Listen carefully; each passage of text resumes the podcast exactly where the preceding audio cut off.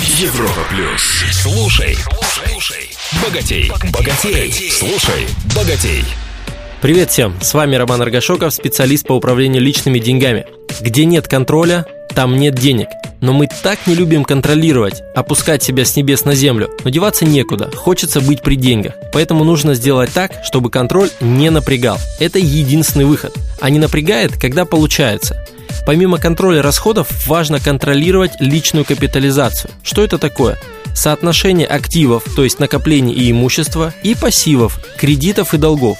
Активы бывают реальные, которые приносят доход, недвижимость, даваемая в аренду, акции и тому подобное. И бывают другие активы, которые требуют расходов на содержание, но повышают качество нашей жизни – квартиры, машины, гаражи и прочее.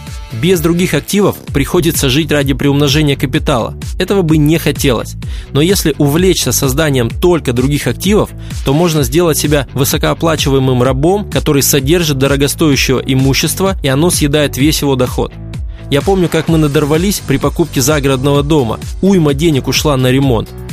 По другим активам, помимо названия, вы записываете рыночную стоимость. По реальным активам, помимо рыночной стоимости, вы также записываете годовой доход и доходность в процентах. Это нужно, чтобы отслеживать эффективность ваших инвестиций. Теперь пассивы. К ним относятся долги, то есть займы без процентов, и кредиты, которые с процентами. Помимо общей суммы к погашению, нужно отметить месячный платеж по кредитам и процентную ставку. Важно, сумму к погашению считаете не ту, которую вы взяли, а ту, которую надо отдать.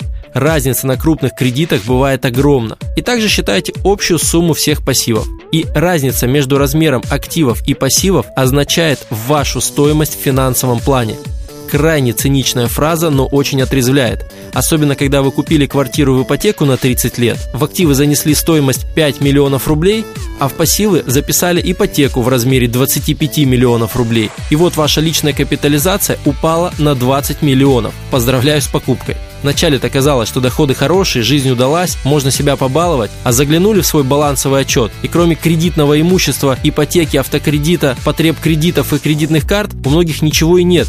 Как в анекдоте, знаете, доктор, у меня нос заложен. Я вас умоляю, у меня квартира, машина, дача заложена, а вы тут со своими соплями. Не у всех такая драматичная ситуация, конечно, но если не будете контролировать свою личную капитализацию, к тому и придет. Резюме. Составьте балансовый отчет отчет об активах и пассивах и отслеживайте свою личную капитализацию. Это не позволит вам спускать все деньги. Захочется создать хотя бы какой-то личный капитал.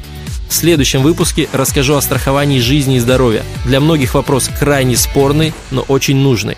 С вами был Роман Аргашоков. Желаю всем финансовой свободы. Слушай, слушай, богатей, богатей. На Европе плюс.